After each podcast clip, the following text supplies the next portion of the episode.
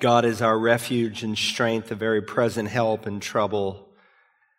Therefore, we will not fear, though the earth should change and though the mountains slip into the heart of the sea, though its waters roar and foam, though the mountains quake at its swelling pride. There is a river whose streams make glad the city of God, the holy dwelling places of the Most High. God is in the midst of her. She will not be moved. God will help her when morning dawns. The nations made an uproar the kingdoms tottered. He raised his voice. The earth melted. The Lord of hosts is with us. The God of Jacob is our stronghold. Cease striving and know that I am God. I will be exalted among the nations. I will be exalted in the earth. The Lord of hosts is with us. The God of Jacob is our stronghold. Our Father, we thank you that you never change. Thank you that you are the solid rock upon whom we can rely and trust you with the challenges of this life.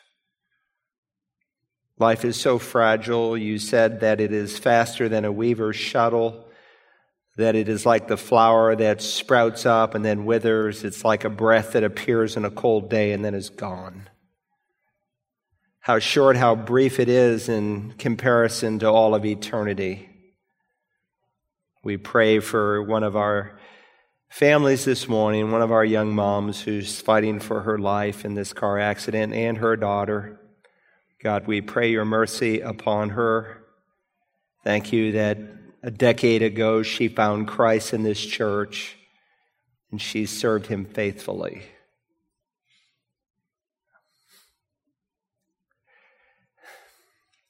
Father, we know our nation in many ways is in a downward spiral away from you.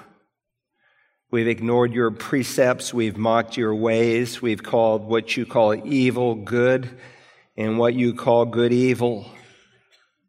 We've reversed what your word says.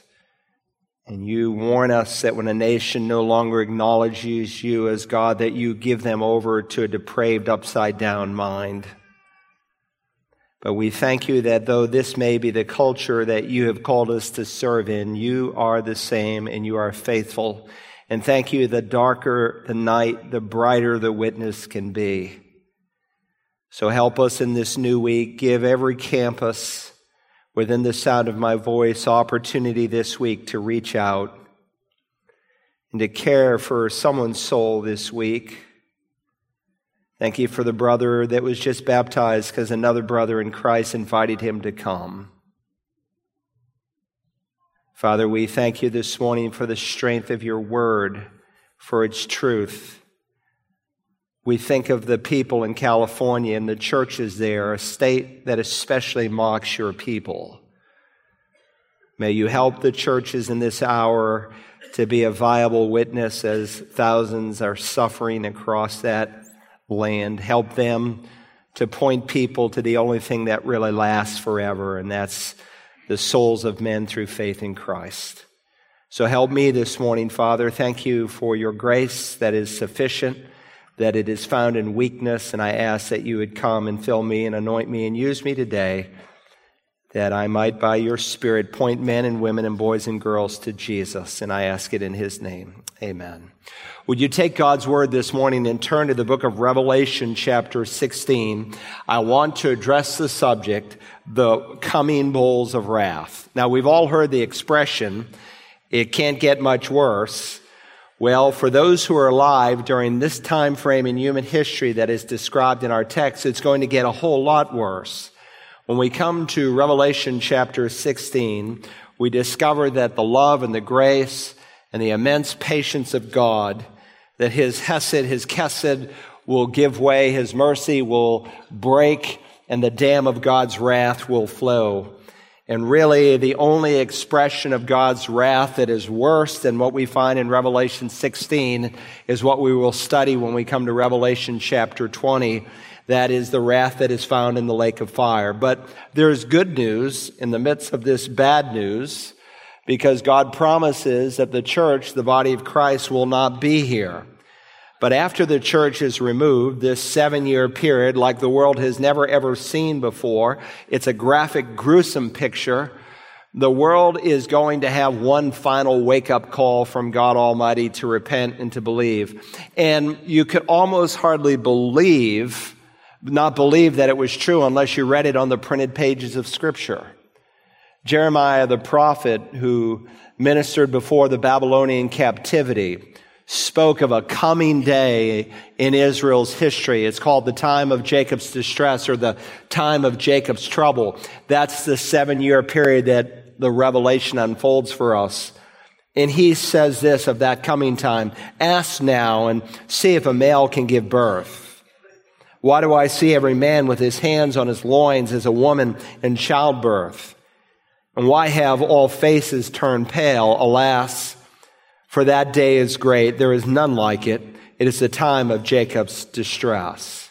Jeremiah reminds them that during the tribulation period, during the time of Jacob's trouble, that men will wrap their arms around themselves like a woman giving birth, and that people's faces will become pale at the frightening events that God is going to bring upon the nation. We studied Daniel chapter 12, and if you remember, Michael the archangel came to the prophet Daniel, and again of this coming time, he warned him, and there will be a time of distress such as has never occurred since there was a nation until that time. And at that time, your people, everyone who is found written in the book, will be rescued. One of the functions of the Great Tribulation is not only to bring Gentiles who have never heard the gospel before to faith, but to bring the nation of Israel, the Jewish people, to confess that Yeshua, Jesus, is indeed the Messiah. Now let me bring you into the context of chapter 16. There's many new people and many of us are studying the book of Revelation for the first time and we're trying to solidify in our mind how the book unfolds. When you come to chapter 4 of the Revelation, after he has spoken to seven churches in chapters 2 and 3, if you remember, a door is opened in heaven, and we see the 24 elders who are worshiping at the throne of God. And we saw 24 was a representative number of the body of Christ. The church has been taken up into heaven. In the fifth chapter, we see the Lord Jesus standing at the right hand of the Father. He has given the scroll, the seven sealed scroll, in which contained in it is what is called the wrath of the Lamb. And so, starting in chapter 6 in verse 1, all the way really through the 18th chapter, you have an expansion of Daniel 9 where you have a schematic of the end times events. It's airing right now on the radio, but if you were not here, during our exposition of the prophet Daniel, at least go back and study Daniel 9. It will be critically important for what we're going to study now in the rest of the Revelation. There's a Search the Scriptures app, searchthescriptures.org. You can download it and listen to those messages on Daniel 9 at your leisure. But that schematic is expanded here in chapters 6 through 19. And if you remember, as you work through the Revelation, those judgments come as seal, bowl, and trumpet judgments, and they consecutively follow one another, as this chart will help you to see. In chapter 6 through 18, there's a series of 21 judgments. And again, if you don't understand the architecture of the Revelation, the book is difficult and challenging to understand. But as you read it and reread it, it becomes very clear as to what God, ha- how God has structured this book. If you remember, there are seven seals. And in the seventh seal, there are seven trumpets. We studied each of those seal judgments. We saw that you could only see them one at a time. And so every time a seal was broken, you'd see the next seal. But when you came to the seventh seal, in the seventh seal were contained seven trumpets. And you could see all seven trumpets. And in the seventh trumpet are contained seven bowls. And so the reaction of chapter 8 and verse 1, there was 30 minutes of silence in heaven. All the praise and worship stops. People's breath are literally taken away as they see what God is going to do in the trumpet and the bowl judgments. Now, if you were here last time, we studied chapter 15. It's the shortest chapter in the Revelation, so we dedicated just one sermon to it. Today, we're going to see these seven angels who are introduced to us in chapter 15 begin to unfold their seven plagues. And remember, the first six seals describe the first half of the tribulation. The trumpet and bowl judgments start at the middle of the tribulation. The Antichrist goes into a rebuilt temple. He commits what Jesus and Paul and the prophet Daniel speak of, and as John the apostle describes, the abomination of desolation. And when that event takes place, an expression of God's wrath like the world has never seen begins to unfold. Now, as bad as the trumpets were, they don't even begin to compare to the bowl judgments. The seal judgments, if you remember, represent the first three and a half years. And so Jesus said of those first three and a half years, but all these things are merely the beginning of birth pangs. And we saw how the Olivet Discourse, up until uh, Matthew 24, 15, where the abomination of desolation is described, up until that, it perfectly parallels the sealed judgments. So the birth pangs are in the first three and a half years, but then the world goes into full labor, as it were, and the second half, described as the great tribulation, begins to unfold. And Jesus said, unless those days had been cut short, no life would have been saved, but for the sake of the elect, for believers, those days will be cut short. Now you know that Jesus is truth incarnate, and no one can ever, ever, ever accuse him of exaggeration. And that's an incredible statement that he makes when you consider all the wars, all the holocausts, all the fires, all the famines, all the tsunamis, all the earthquakes, all the volcanic eruptions. When you think of all the atrocities that have taken place from Adam and Eve until this present day, Jesus said you can add it all together. And it doesn't even begin to compare to this coming time frame in human history. What we are seeing in the world today are not the birth pangs. Some say, well, look at all the earthquakes and look at all this and look at all that. This is Matthew 24 being fulfilled. No, it's not. We studied that carefully. Those events are not fulfilled until, until the church is taken out. Those are fulfilled in the first half of the tribulation. But what we are seeing today should make your eyes open wide because it alerts you to the fact that indeed this world is pregnant and it's about ready to go into labor. And just as a woman who goes into labor, her birth pangs intensify and increase in time and in pain. So we see that in these sets of three or tw- three sets of judgments, 21 in all. So for instance, when we studied the seal judgments, you remember that it affected one fourth of the world. When we came to the first four trumpets, we saw 13 times over that the trumpet judgments affected one third of the world. But now we come to the bowl judgments and they affect the entire planet. Again, just like Jesus said, increasing in the intensity of the judgments. Now, God is getting the earth's attention in the seal judgments. He is warning the world in the trumpet judgments of the coming eternal wrath. But when you come to the bowl judgments, He is bringing a completion of His wrath and His program here on earth. And the bowl pronouncements, they fall in rapid succession like a trip hammer blow and one after another, bringing the great tribulation tribulation to an end. Now, I think it will take us at least three weeks to get through chapter 16. Today, as you can see, we're going to cover just the uh, first six verses of this chapter. But so that you have a flavor of where it's going, we're going to read today the entire chapter. So follow along in your Bible, Revelation chapter 16, beginning now in verse 1. Then I heard a loud voice from the temple saying to the seven angels, Go and pour out on the earth the seven bowls of the wrath of God. So the first angel went and poured out his bowl on the earth, and it became a loathsome and malignant sore on the people who had the mark of the beast and worshipped his image. The second angel poured out his bowl into the sea, and it became blood like that of a dead man and every living thing in the sea died. Then the third angel poured out the bowl into the rivers and the springs of waters, and they became blood. And I heard the angel of the waters saying, Righteous are you who are and who were, O Holy One, because you judge these things. For they poured out the blood of saints and prophets, and you have given them blood to drink. They deserve it. And I heard the altar saying, Yes, O Lord God, the Almighty, true and righteous are your judgments. The fourth angel poured out his bowl upon the sun, and it was given to it to scorch men with fire. Men were scorched with fierce, fierce, heat, and they blasphemed the name of God who has the power over these plagues, and they did not repent so as to give him glory. Then the fifth angel poured out his bowl on the throne of the beast, and his kingdom became darkened, and they gnawed their tongues because of pain.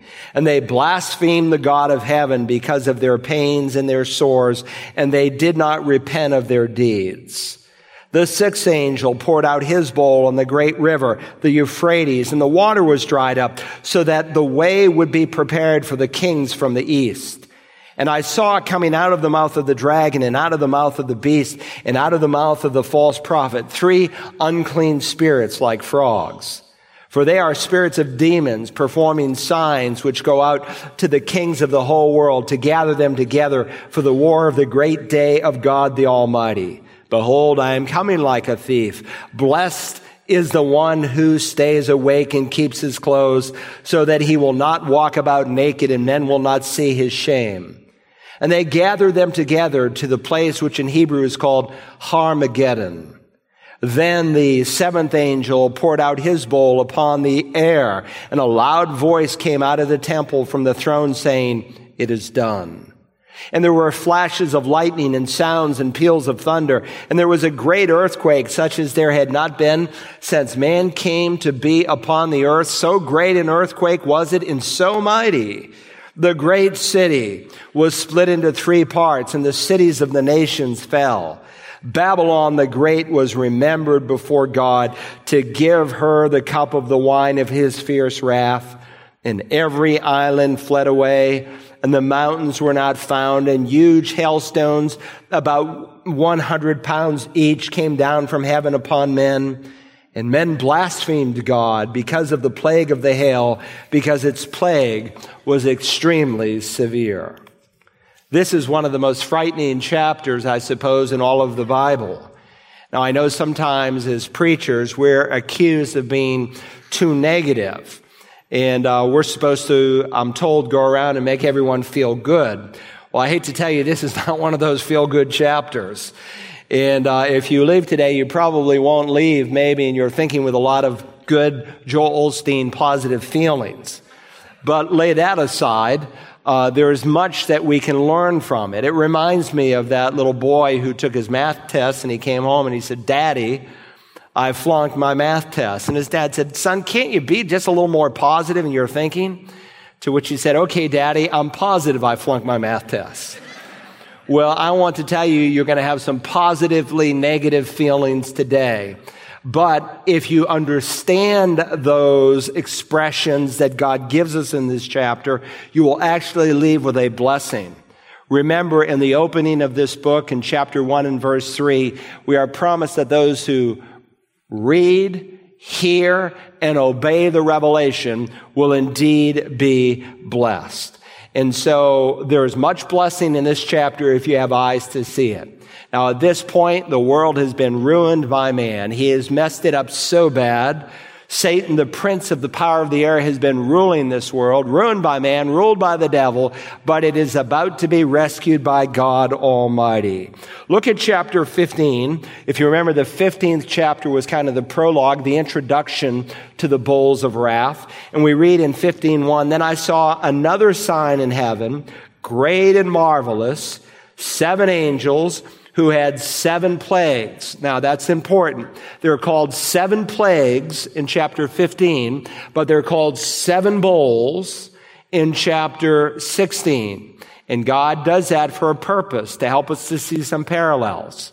Seven angels who had seven plagues, which are the last because in them the wrath of God is finished. God's eschatological wrath is finished during the tribulation. When these seven bowls are finished, the tribulation is over and Jesus will come back. Chapters 17 and 18, like some other parentheses that we saw, are a time of reflection to help us to see what was going on during this time. In the 19th chapter, we see the second coming of Jesus Christ. So beginning here in chapter 16, these seven angels with their seven bowls or seven plagues, to whom we were introduced in the last chapter, they step forth to execute the plans that God has for them. So let's examine today at least the first three of these bowls.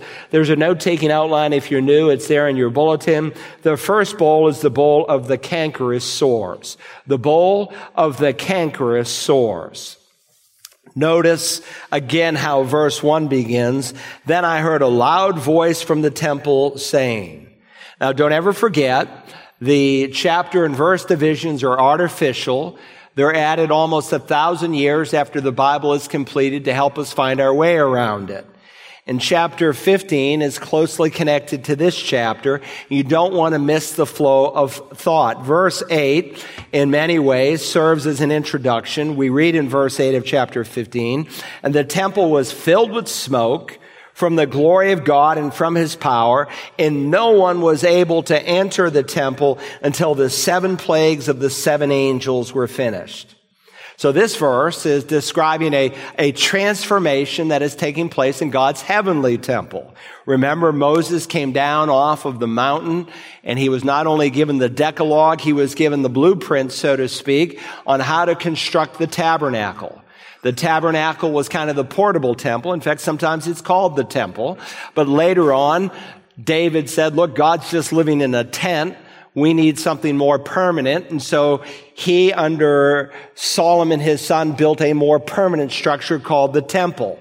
But the temple, the tabernacle, we're told in the Bible, was not just randomly designed. It was designed after what God has in heaven, after the tabernacle, after the temple that's in heaven. So here's God. He's in the heavenly tabernacle. And we're told in this verse that smoke is filling the place. And we studied, if you're here for that verse, that the smoke signified the Shekinah glory of God. And we looked at several examples letting scripture interpret scripture.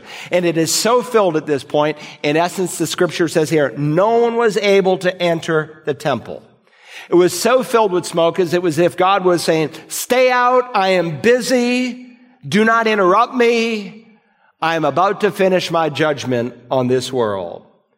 And so clearly, since no one is able to enter the temple, this loud voice from the temple must be the voice of God the Father himself who initiates these horrific bowl judgments. Again in verse one, then I heard a loud voice from the temple saying to the seven angels, go and pour out on the earth the seven bowls of the wrath of God.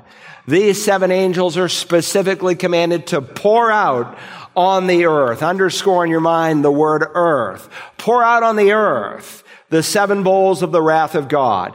It is clear these bowls are not dripped out. They are poured out. They are emptied quickly and without any delay, and they come one after another in quick succession. With the exception of the brief, brief pause for explanation in verses five and six, they come very, very quickly. When you come to the 16th chapter, you're at the very end of the seven year time frame. And what's interesting, as we will see as we walk through all of these bowls, is the striking parallel between these seven plagues and the plagues that came upon the land of Egypt in Moses' day. They're similar in kind and we will see they are similar in time. If you go back and you study the plagues of Egypt, there are 24 different days that are listed. And with a few of the plagues, for them to have their full effect, there's some time between them. But when you read the whole account, it's a short period of time, only a few months at best. And so like the plagues of Egypt, that were real and literal and supernatural. No one can approach the 16th chapter and allegorize these because many of these plagues are quite similar to what happened in Moses' day. There was a heretical edition of the Bible put out some years ago. It was called the Reader's Digest version. They tried to compress the Bible so you didn't have to read the whole thing. They weren't doing us a favor, but in compressing the Bible into a short edition, they took a very naturalistic approach to the judgments that were unfolded in the Exodus. According to their explanation, there was a volcanic eruption which caused the water to turn poisonous and red, and then in turn it drove the frogs inland, bringing flies, and, and then they died in heaps, and, and it caused the cattle to die, and on and on they dribble on this naturalistic, so-called scientific explanation as to what happened in Exodus. Of course, that denies the fact that Moses specifically, God's servant, describes these as plagues, and there's no way they can recalculate the tenth plague where God comes through the land, and unless he sees the blood of a spotless lamb on the doorpost and the lintel, the firstborn in every home, whether the firstborn is your grandfather or your firstborn son, the firstborn in every home, be he 80 or 8 days old, dies. You cannot rationalize that plague. And to rationalize that plague, you basically, to be consistent, you have to rationalize all the plagues, but you can't do that. Now, let me parenthetically say that's the liberal, apostate, Protestant, and even some Catholic scholars in that day who attacked the Bible. They just kind of write it off. But there are evangelical Christians that teach what's called replacement theology, supersessionism, that says the church has replaced Israel. And if you were here for the very first message I gave in the Revelation, we discovered that there are three approaches to the book of Revelation. One is the preterist view, the other is the historical view, and the third is the futuristic view. And depending which framework you come from will totally determine how you interpret it. The preterist view comes basically out of Roman Catholicism. Augustine, he learned it from Origen, said that the church had replaced Israel, that God had no plan for the people of Israel. That the church, in their case, the Roman Catholic Church, as they later taught, was now the true people of God. In fact, to this day, as affirmed in Vatican I and Vatican II, they teach that salvation can only come through the Roman Catholic Church. They might say that you as a Protestant can be saved in ignorance. I cannot because according to Catholic doctrine, I could read chapter and verse because I was once a Catholic and officially rejected it. I'm lost. But lay that aside. That's not my point this morning. Preterist, from the Latin word praeter, means past. And so the preterist interpretation says everything you read in the book, in the book of Revelation, with the exception of chapter 19, where Jesus comes back at his second coming, is history. They say it all took place before 70 AD. And then there's the historical interpretation that Luther ascribed to. Calvin was a preterist. Luther was a historicist, and he believed that the book of Revelation was being fulfilled during church history.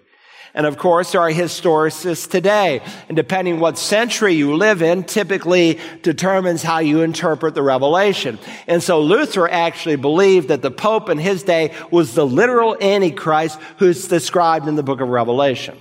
Again, with either of those viewpoints, you have to rationalize, you have to allegorize how you approach the revelation.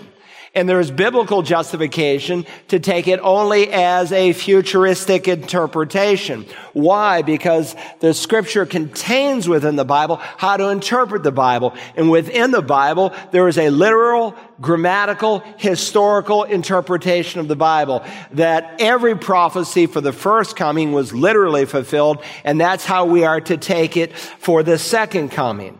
And so to force these judgments in chapter 16, into some allegorical approach is to write off the plagues in the Exodus, and you're basically coming up with a bunch of hooey. Look again at verse one. Then I heard a loud voice from the temple saying to the seven angels, go and pour out on the earth.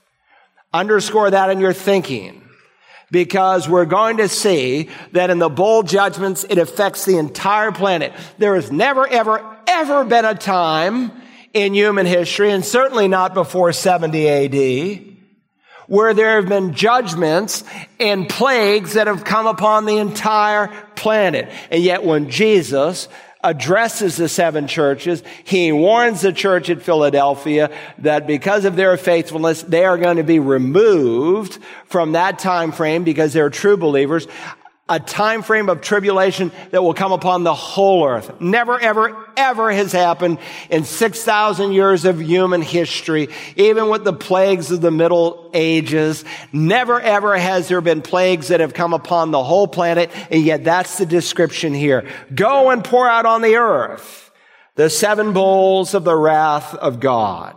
Now, if earth doesn't mean earth, then no one can tell what it means, and God may well not have written it. And yet in verse 2, he clarifies very specifically. Look at verse 2. So the first angel went and poured out his bowl on the earth, and it became a loathsome and malignant sore on the people who had the mark of the beast and who worshiped the image. It's a sore. It's the Greek word elkos. Some of your translations render it an abscess. Um, the Net Bible says a painful sore. The Christian Standard Version says a severely painful sore. The Latin Vulgate that Jerome gave us in the fourth century, since that was the language of the scholar, gives us our word ulcer. Uh, the word, though, is the identical word that is used in the Greek translation of the Old Testament. Most of you know that's called the Septuagint. There was a time when the Jews lost their ability to speak Hebrew, and the lingua franca of the Jewish race was Greek, so they read the Greek Old Testament. And interestingly, in the Greek Old Testament, the very sores that God laid on the magicians who challenged Moses, it's this identical word. It is a word that describes a malignant, inflamed sore, a sore that can't be healed. And so the word malignant modifies it, a loathsome and malignant sore on the people who had the mark of the beast and who worshiped the image. Now, the plain reading of the revelation is that across the planet, people from every tribe and tongue and nation are saved, and people from every tribe and tongue and nation give allegiance to the Antichrist. And since his followers across the planet, a one world government, as we'll see in the next two chapters, and a one world religion, so it is that this plague comes across the entire planet. And this again is an indication that God is not wishing for any to perish, but for all to come to repentance. Maybe there's a few who have not yet believed in Jesus, but neither have they taken the mark of the beast. And in these final judgments, they will see as clear as God could make it, a foretaste of what is going to come in the lake of fire forever and ever and ever. In other words, as they see even this plagues of sores that comes only on the followers of the Antichrist, in essence, God is saying, look at what happens to the Antichrist followers. They're plagued with sores, and even this man who has all kinds of miracles coming from his hand, he can't heal them. Now, the Gospels are very clear that in the record of the Lord Jesus, he never failed to heal anyone that he wanted to heal. And it will be shown by the Antichrist's attempts to take the place of Christ, that he is a fake, he is a fraud, he is a phony, he is a false physician. And this, by the way, may signal many of the people of the world, even those who have taken the mark of the beast, that he is a fake, a fraud, and a phony. Why? Because before we're done with this chapter, even many of the followers of the Antichrist are going to amass an army in the battle or the campaign of Armageddon to come against him. But again, this is supernatural in nature. Now, when we come to verse 10, possibly next time, the fifth bowl of darkness is aimed at the throne of the beast. Just like these sores come only on the followers of the Antichrist, the, the, the, that plague, uh, the fifth bowl, will only come on the city of the throne of the beast. Just kind of like the plagues in Egypt. There was a place called the land of Goshen. And in the land of Goshen, they had light. Everywhere else in Egypt, it was utter darkness. Now, some possibly because they've taken a, a, a, safe refuge in the wilderness, they will not be affected by these bowls. But the clear implication of scripture is that these bowl judgments come only on the lost people at this time. They are the people who are first and foremost impacted by these sores. Now, uh, that brings us to the second bowl judgment. Beyond that, there's the seven bowl uh, the second bowl of the contaminated seas, the second bowl of the contaminated seas. Now, with this first sore, God on the outside is really putting on people's bodies a physical representation of what's going on on the inside. They get these malignant sores that really shows in many ways what their hearts are like. But now we come to the contaminated seas and it has a different purpose. Look at verse three. The second angel poured out his bowl into the sea and it became blood like that of a dead man, and everything in the sea died. Remember, Jesus described these 21 judgments like a woman in labor. If you were here in Revelation chapters 8 and 9, we studied the trumpet judgments, and in the second trumpet, only a third of the seas were affected. Now with this cataclysm, it is worldwide. When the second bowl is poured out, all the oceans of the world are fouled like the blood of a corpse. The NASB, if you're using that, is most precise to the Greek New Testament. It reads that the sea became like the blood of a dead man. Now please follow. It is not using a simile here. It's not saying that the seas became like blood. It says the sea became blood, and the simile is to that of a dead man.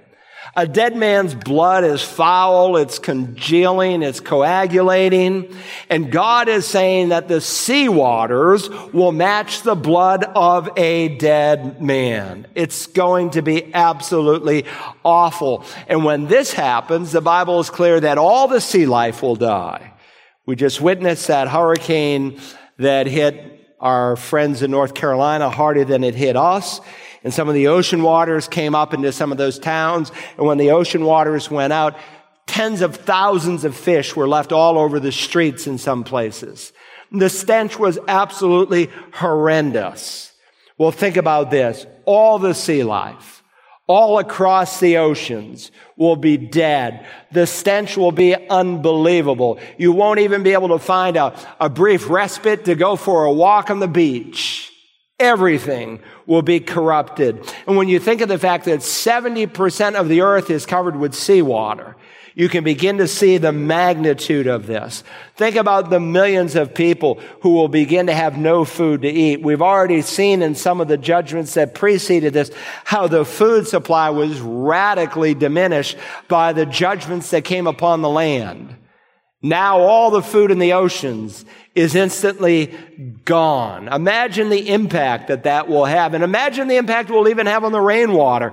Because understand that most rainwater comes from the evaporation from the seas around us. And ultimately it brings rain to the earth. So every environmentalist will be having a heart attack at this point. One by one, God is tearing down every stronghold that people have leaned on. Their health is destroyed. Their oceans are destroyed. The first bowl is that of cankerous sores. The second is that of contaminated seas. You still with me? All right, let's look at the third bowl. The third bowl of the corrupted streams. The third bowl of corrupted streams. We are told now in verse 4 Then the third angel poured out his bowl into the rivers and the springs of water, and they became blood.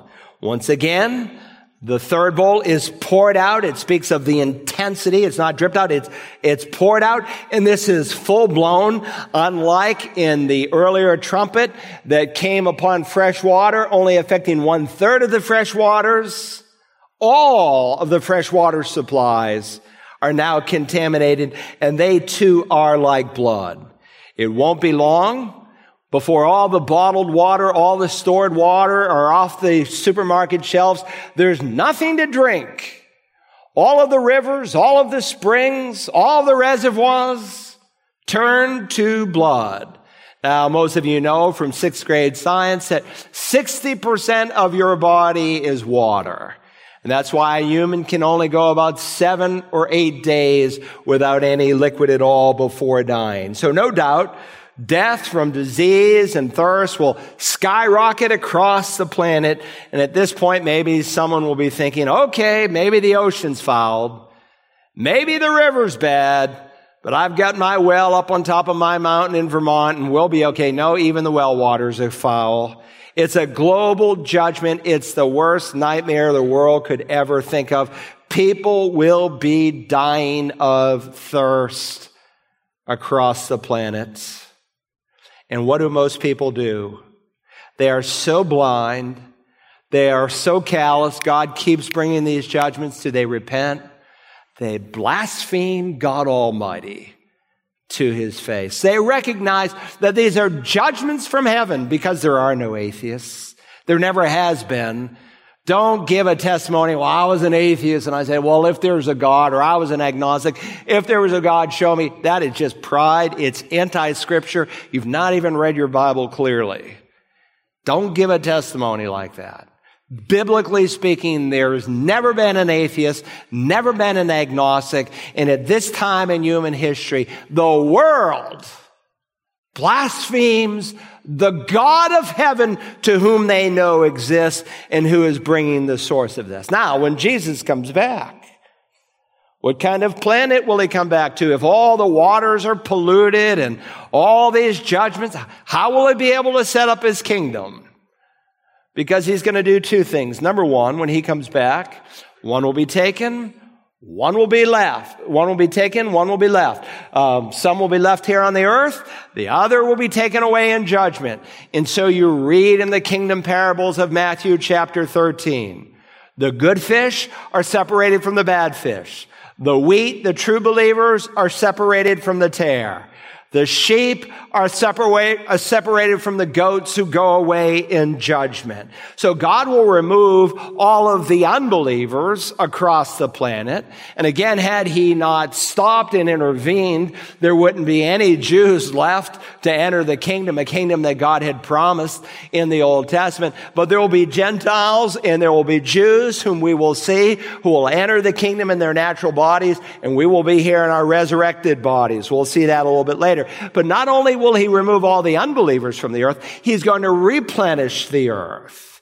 Remember, Zechariah chapter 14 teaches when the Messiah comes, he's going to plant his feet on the Mount of Olives and he's going to split it in two. Listen to Zechariah chapter 14. And in that day, living waters will flow out of Jerusalem, half of them towards the eastern sea and the other half towards the western sea. In fact, the waters will be so alive and so replenishing.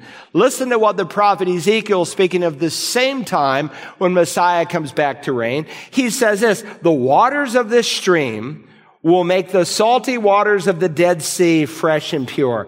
By the way, has that ever happened in human history? Never, ever, ever, ever, ever. How are the prophecies of the first coming fulfilled? Literally. You say, you've got to write off so many scripture, so much scripture, and you have to allegorize it or spiritualize it, or you say it no longer applies to embrace replacement theology and to say that God is done with the Jewish people. He's not done. And he's not done with their land either. Some of you have been with me to the Dead Sea, and you know they're just like these big blocks of salt that wash up to the edge of the sea. There's zero life in the Dead Sea. Now they came out a month or two ago on, on Fox News and they said, oh, they found life in the Dead Sea. No, they did not. If you went to the Dead Sea in 1989, the first time I saw it, it came right up to the road. Now it's about a mile away from the road. And between the road and where you can actually put your feet and get wet in the Dead Sea, there's a lot of sinkholes that have developed. And then the dirt off of the mountains across the way have blown into some of those sinkholes and some rainwater has filled up a little bit. And they have found some maybe minute micro, microorganisms. But in the Dead Sea itself, there is absolutely nothing that lives in it. But God says here, the waters of this stream will make the salty waters of the Dead Sea fresh and pure. There will be swarms of living things wherever the water of this river flows. Fish will abound in the Dead Sea, for its waters will become fresh Life will flourish wherever this water flows. So the Lord Jesus, through the splitting of this mountain and what's called the living water that flows out of Jerusalem will replenish all of the water sources on the earth. In fact, the whole planet will be replenished. Isaiah says the nursing child will play by the hole of the cobra and the weaned child will put his hand in the viper's den. But at this point in the history of man, the earth is devastated. People will wonder, where is the God of compassion and mercy? How could he ever do such a thing?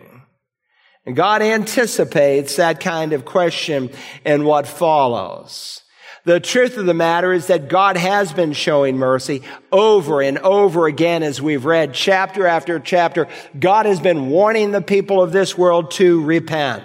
But to help us to understand that what God is doing at this point is absolutely holy and righteous, he brings two witnesses. Let everything be confirmed by the mouth of two witnesses. Notice the first angel in verse five. And I heard the angel of the waters saying, righteous are you who are and who were, O Holy One, because you judge these things.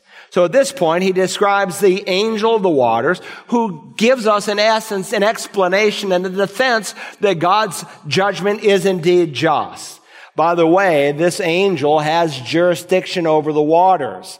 And we will see over and over and over again in the Revelation, even in the subsequent chapters, that angels do much more than what they do for you and I. The scripture describes them in Hebrews 1 as ministering servants sent out to render service or help to those of us who have salvation. But angels do far more than that. They have all kinds of responsibilities. In fact, the principal responsibilities, at least what God recorded in scripture for us, is angels are used as God's instruments to carry out his judgment. And so here is this angel and he says, God is not unjust in what he's doing. Just the opposite is true. Righteous are you who are and who were. Oh, Holy One, no sin in you because you judge these things. And to further elaborate on God's righteousness, he says now in verse six, for they, those, the followers of the Antichrist who took his mark, they poured out the blood of saints and prophets and you have given them blood to drink. They deserve it how terrifying those words are to human ears. But think about what's happened in these seven years. People, through the witness of the 144,000 Jews who are saved, through God's two witnesses, and the people that they in turn all lead to Christ, they have been sharing the gospel across the planet. And the prophecy that Jesus made in Matthew 24 is that this gospel during this seven year period will go out to the ends of the world and then the end will come. And people from every tribe, tongue, and nation will have been saved. And as they're saved, they are raped, they are kidnapped, they are executed. Most of them are actually beheaded, the 20th chapter will tell us. They have martyred God's people. They have taken their innocent blood. And now God is going to give them blood like they've never seen. Unless those days have been cut short, no life would have been saved, but for the sake of the elect, these days will be cut short. God will end this. And we're told here that millions of saints, not to mention pastors here called prophets who have come to faith during this time, who have been preaching the word of God, their blood will be taken Now, again, hold in your minds a biblical definition of the word saint. Every time you see the word saint in the New Testament, you need to ask what kind of saint is it? Because there are three categories of saints in the Word of God. There's what we call Old Testament saints, as this next diagram shows you. Remember in Psalm 34, Oh, fear the Lord, you his saints. He's speaking of old covenant believers at that point. Fear the Lord, O you his saints. Then there are what we call church saints. Those are all the people who, once the new covenant was enacted and fulfilled there at Calvary and then brought about through Pentecost 50 days later after the resurrection, you have new covenant saints. And so, for instance, you have Saul who is persecuting in Acts chapter 9 the saints in Jerusalem. And that same chapter, you have the apostle Peter who goes and he visits the saints who live at a place called Lydda. Um, when you think of the Corinthians, they are one of the most immature churches in all of the New Testament. So when you think of sainthood, don't think of it the way our Catholic friends do, that only a select group of people in the history of the church have been given the title saint because of some exemplary life they've lived and at least one miracle that they've done. In God's word, every born again child of God, even the Corinthians who had so much messed up sin in their lives. They are called in the introduction to that first letter, saints by calling. But the church saints are gone at this point. And so you never see the church mentioned between chapter 4 and verse, uh, chapter 4 and verse 1 through the end of chapter 18. And so you have a third kind of saints and we call them tribulation saints. And these are people who come to believe in Jesus during the time of the tribulation. the word hagios, hagioi in the plural, they are set apart people. They are set apart as holy.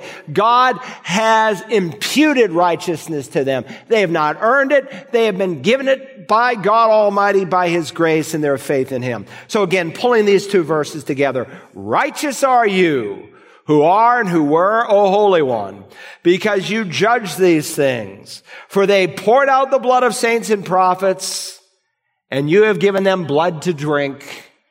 They deserve it. They've shed the blood of God's people. And now through God's poetic justice, he gives them blood to drink. That's all they can drink. If they want to try to wet that dry throat, all they have is blood to drink. You know, when Jesus came, the first miracle he did is he turned the water into wine, and the purpose of that miracle was to draw people to himself.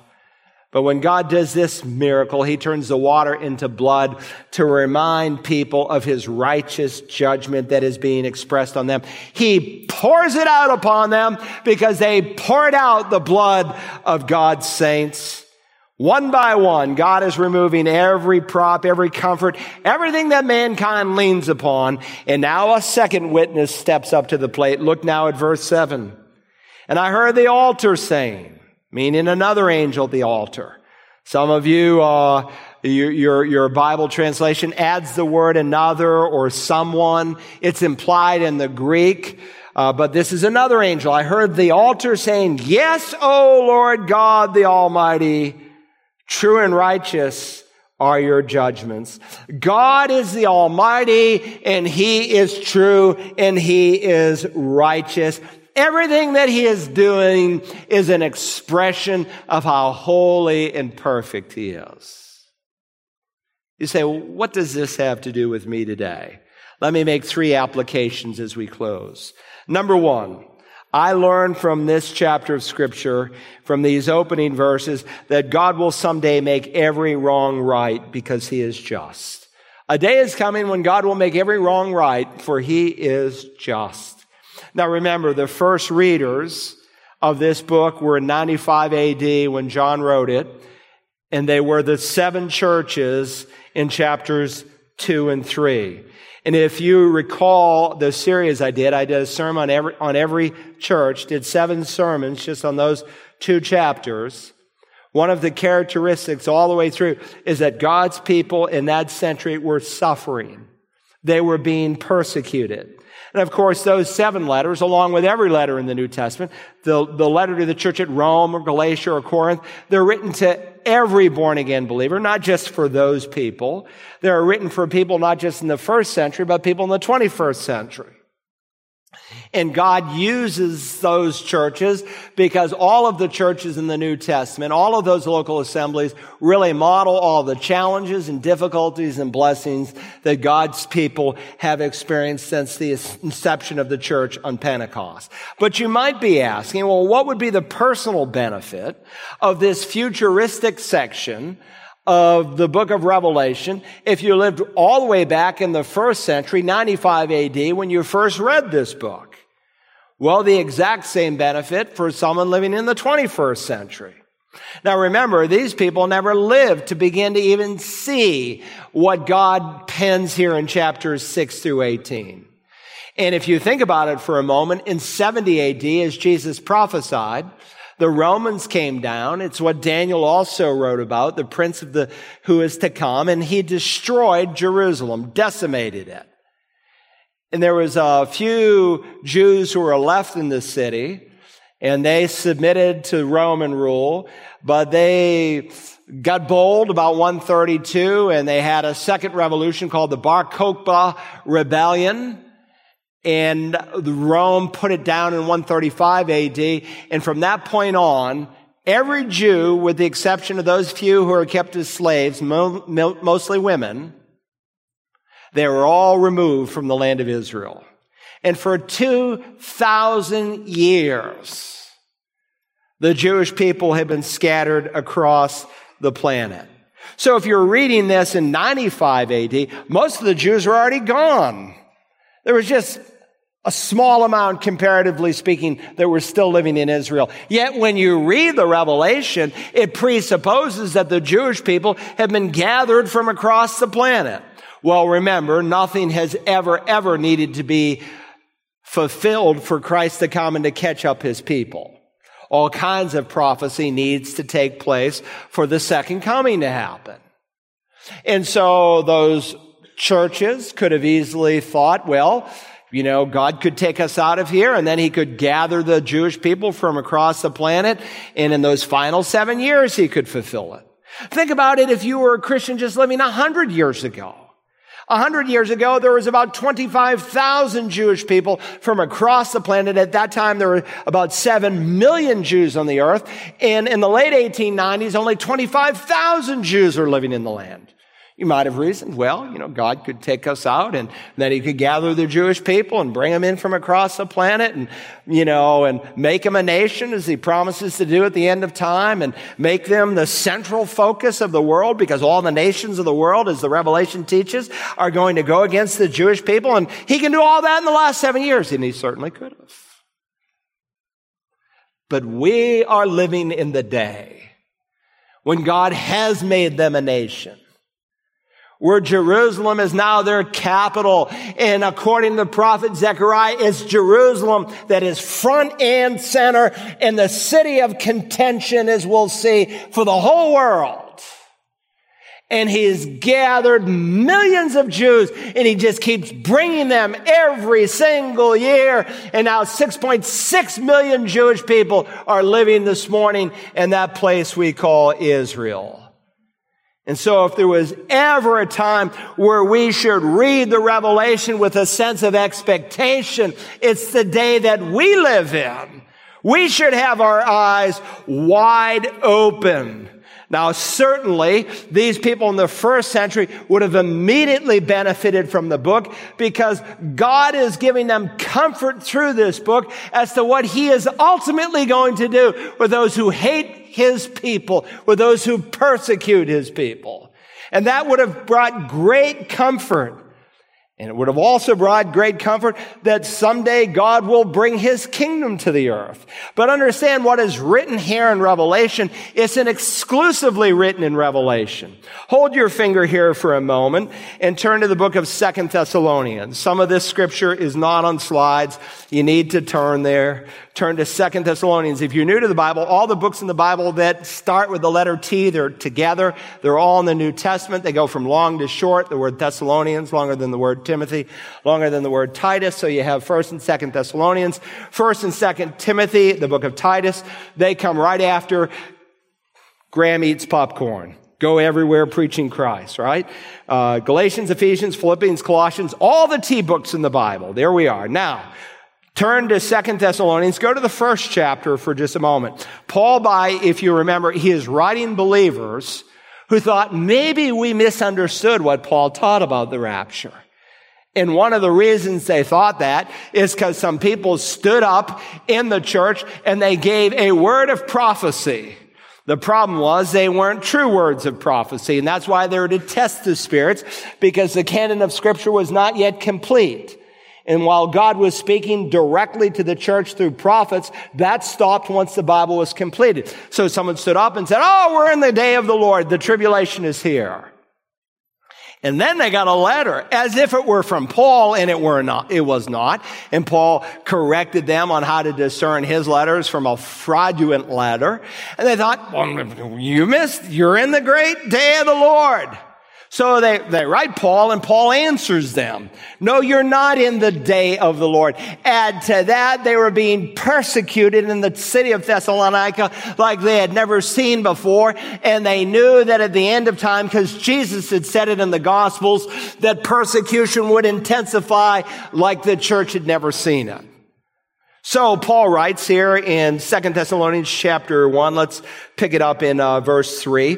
We ought always to give thanks to God for you, brethren, as is only fitting, because your faith is greatly enlarged, and the love of each one of you toward one another grows ever greater.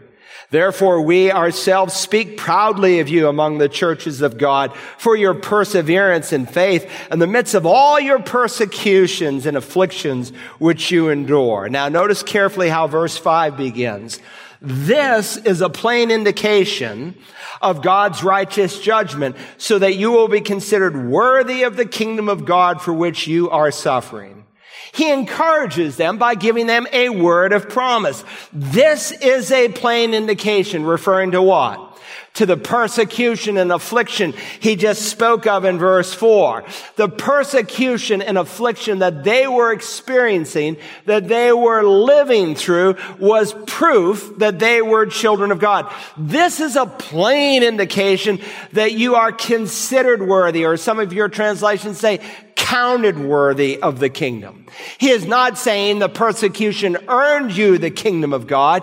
He's saying the persecution proved that you were to be recipients of the coming kingdom. You can only enter the kingdom of God, Jesus said, by being born again. And you can only be born again by grace alone, through faith alone, as he told Nicodemus. But the fact that they were genuinely born again Christians, that they could be considered uh, as a plain indication as recipients of the coming kingdom was seen in the fact that when persecution came, they didn't back down. They kept living for Jesus. And listen, all Christians will suffer in some sense, but not all Christians will suffer in the same way. One new Christian said to me not long ago, he said, my phone has stopped ringing. My friends no longer call me anymore. You give your life to Jesus and his friends weren't calling him anymore because he'd go with them to the bars and they'd drink and they'd find women and he wasn't interested in that and he knew that was wrong and he was saying, no, that's wrong, man. I'm, I'm a born again now and we don't want you around, pal. You don't make us feel good. Sometimes Christians are persecuted and that people will say all kinds of evil against you falsely. I've had a lot of things said against me over the years falsely. People will say all kinds of evil against you falsely on account of me, Jesus said. Paul said to those in Acts chapter 14, those in Lystra and Iconium, through many tribulations we must enter the kingdom of God. And the word tribulation there is the word thlipsis. It's not just a trial through many trials, but through many tribulations. Now, all tribulations are trials, but not all trials are tribulations. Tribulation, thlipsis is the word that's used in the Greek New Testament that describes the pressure of a godless world against God's people. Jesus said this, if the world hates you, you know that it hated me before it hated you. If you were of the world, the world would love its own. But because you are not of the world, but I chose you out of the world, but because of this world, because of this, the world hates you. Remember the word that I said to you. A slave is not greater than his master. If they persecuted me, they persecuted you. If they kept my word, they'll keep yours also. You can tell a whole lot about what it takes to, to stop a person. And sometimes you start living for Jesus and people pull away. Someone asked me this week, they said, you, you, you pushed this one Republican lady for office. I did. I said, she's pro life and she's pro marriage. And he said to me, Do you think you could be a registered Democrat and be a good Christian? I said, Well, it all depends. I said, Let me give you the short answer. If you're registered as a Democrat because you want to go and vote in a Democrat primary to get rid of the person that you think is uh, most qualified to beat someone else who represents a more godly point of view, then okay, I get it. But would I be for a party that in their written document says we believe that we should murder little babies? We believe that the homosexual lifestyle is a good thing and it needs to be celebrated and embraced. And we believe that we should, in essence, protect uh, our children so they can have safe sex. Listen, this is not a democratic political issue. This is a moral issue. This is a moral issue. And listen, there are Republicans and independents who are in favor of those same wicked things. At least it's not in their platform. But I would never vote for a man who had ascribed those things so that they could give me some kind of financial benefit and give me some health program or some ch- monthly check, as some are now saying. Not on your life. But listen, if you stand for what's right sometimes, you are going to be misunderstood and some people are not going to like you. And Jesus said that this sometimes will prove whether or not someone's truly considered worthy of the kingdom. It will prove their faith one way or the other. Remember that in the parable of the sower? He said, the one on whom seed was sown on the rocky places, this is the man who hears the word and immediately receives it with joy. Gets emotional, comes to church, gets excited. I want to be saved. Yet he really hasn't been converted yet. He has no firm root in himself. He is only temporary. And when affliction or persecution arises because of the word, he immediately falls away. Sometimes believers make superficial conclusions when they see God's people ridiculed, boycotted, harassed, mocked, tortured, imprisoned. And they think, why doesn't God do something? The fact is, is that he is doing something. Paul says to the church at Thessalonica, he is proving, he is demonstrating through these persecutions that you have the genuine item no matter what people may do to you. And then he goes on in verse six and he gives a word of promise to God's people concerning his vindication of them. For after all, he says it is only just for God to repay with affliction those who afflict you and to give relief to you who are afflicted and to us as well when the Lord Jesus will be revealed from heaven with his mighty angels in flaming fire, dealing out retribution to those who do not know God and to those who do not obey or respond to the gospel of our Lord Jesus. In the future, when Jesus comes back, he will reverse the fortunes of both the saved and the lost. The saved will be vindicated, but the lost will meet God in his retribution, in his punishment, in his vengeance. Understand it's not revenge. God doesn't exercise revenge. God doesn't have some grudge. He exercises justice that is holy. God made a provision for every man and woman to be saved through the death of his son, for the atonement of our Savior was unlimited in its scope. But there are some who do not obey, who do not respond to the gospel of the Lord Jesus, and they'll meet God in retribution. Look at verse 9. These will pay the penalty of eternal destruction away from the presence of the Lord and from the glory of his power. By the way, the cults sometimes say, well, there's no hell or it's not forever. They teach destruction forever. Well, that's annihilation forever. Please know that the Greek word here for destruction does not mean annihilated. Otherwise, he could not say everlasting destruction. You know, thousands of homes, 7,000 homes were annihilated in the last few weeks in California. They are burned to the ground. They exist no more. A man who is in hell is not annihilated. He is conscious he is aware and fully functioning as to what is taking place. And we will study that when we come to the 20th chapter. It is a place of outer darkness. It is a place where there is no fellowship with God and no fellowship with your fellow man. I meet these people say, I don't care if I go to hell. My friend and I, we're going to booze it up and sex it up for all of eternity. I don't need your Christian stuff. There's no fellowship in hell.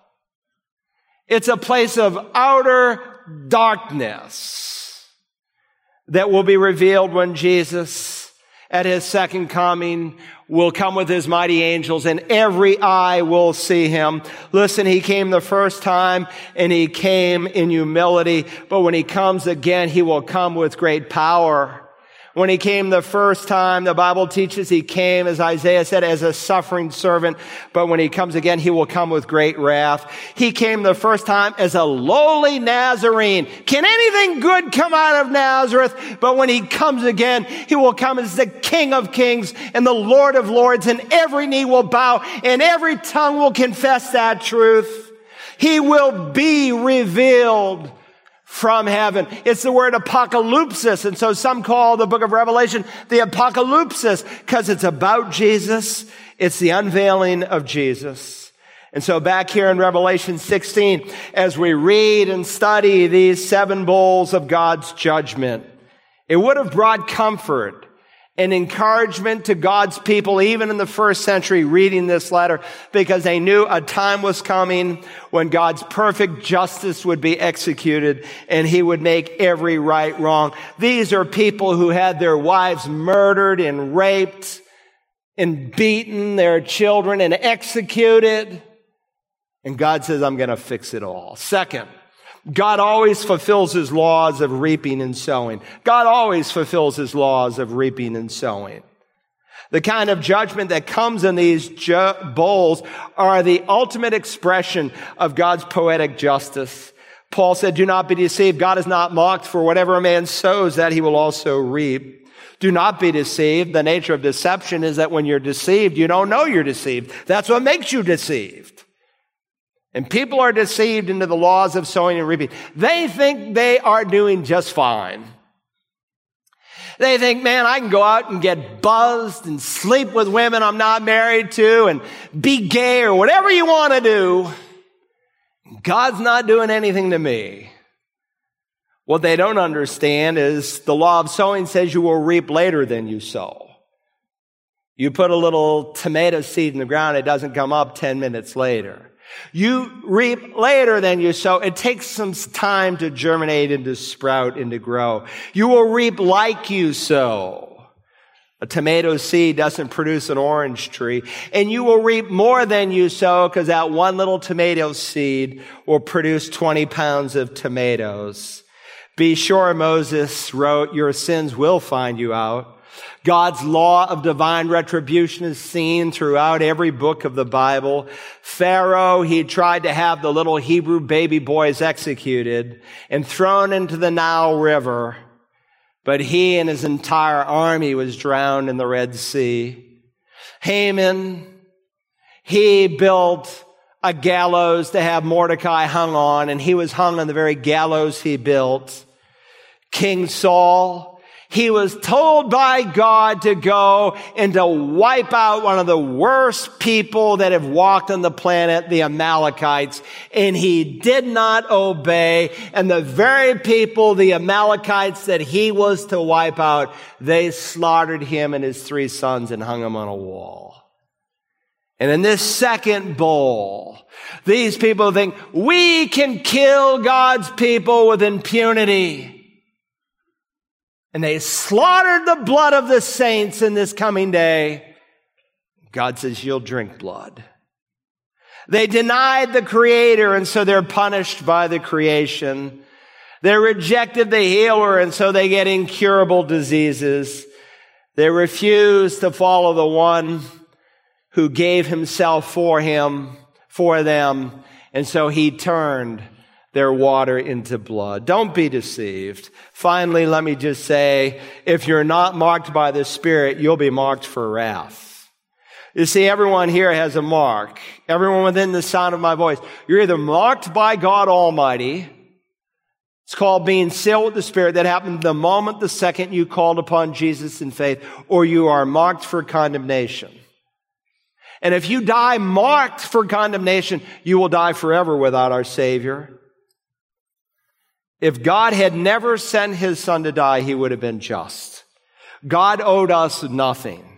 But in his grace and his mercy, while he says for the wages of sin is death, but he says the free gift of God is eternal life to everyone who believes.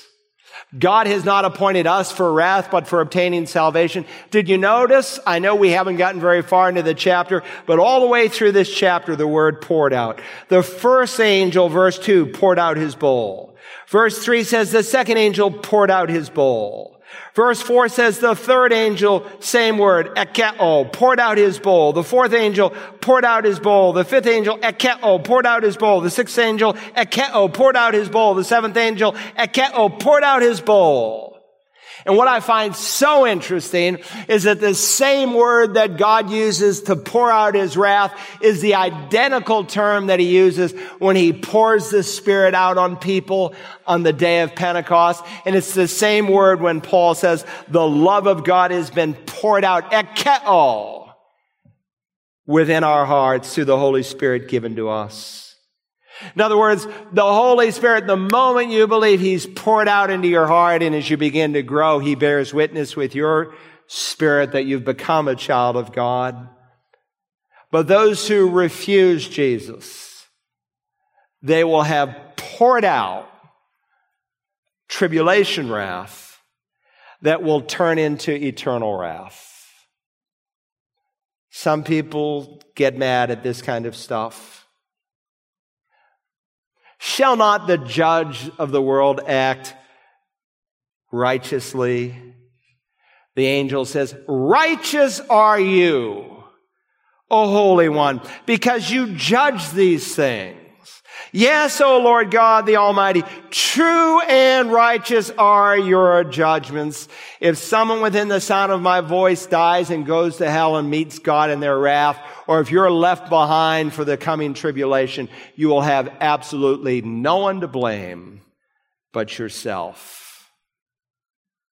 This world is not running aimlessly. We sing it, this is my Father's world. Oh, let me never forget that though the wrong seems off so strong, God is the ruler yet. And we will see that as we work through these judgments. Why don't you today, if you don't know Christ, let him mark you by his spirit rather than continue to be marked by nature as a child of wrath. Father, thank you for the revelation. Thank you that this is not just what you have said, this is what you are saying that your people in every century since this was penned has benefited and been encouraged. But help us with wide opened eyes to see how relevant this is as you are setting the stage behind the curtain for the next scene when the rapture will take place and these events will begin to unfold. Help someone today, Father, who's unsure of heaven to call upon him. Jesus, you said, receives sinful men. It's a trustworthy statement you said to your servant that Christ Jesus came into the world to save sinners. And Paul said, I'm the greatest of them all. One who persecuted, even murdered the saints. You saved him and planted him on solid ground and made him the great apostle who gave us so many books of the New Testament. Thank you what you do by your grace. Help someone, Father, to say, Lord Jesus, save me. He can make you the promise that if you'll call on His name, He'll save you today, right now, forever, because Jesus finished the wrath that you deserve, that I deserve. Lord Jesus, save me. Father, help us to see the world through your righteous and holy eyes. Help us to see those loved ones that maybe we'll sit around at the Thanksgiving table with, some of whom have never met you, some relatives we see just on rare occasion. Help us not to hold back. Help us with grace and with wisdom and gentleness to make a defense for the hope that is within us. And help us not just to do it in this week, but throughout the year. Help us to be faithful with the gospel you've entrusted to us.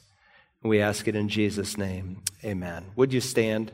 We're going to sing a hymn of invitation. And if you're here and you have a public decision to make, remember, Jesus always called people publicly. He knew that if they knew Him, they were unashamed of Him. They would be willing to confess Him before men. And if you've never made a public confession of your faith and then express that through baptism, I want to give you that opportunity today. Maybe you're here and you're a believer and you've been coming, you know, this is a church where you can grow and you can bring your lost friends to, and you know they're going to hear the gospel, or if they're Christians, they can grow with you. And you need a church home. Well, we need you. If you want to help us, I want to invite you as well to leave and come to this front row. Matt, would you lead us through this great hymn? And if you have a decision to make, step out now and come.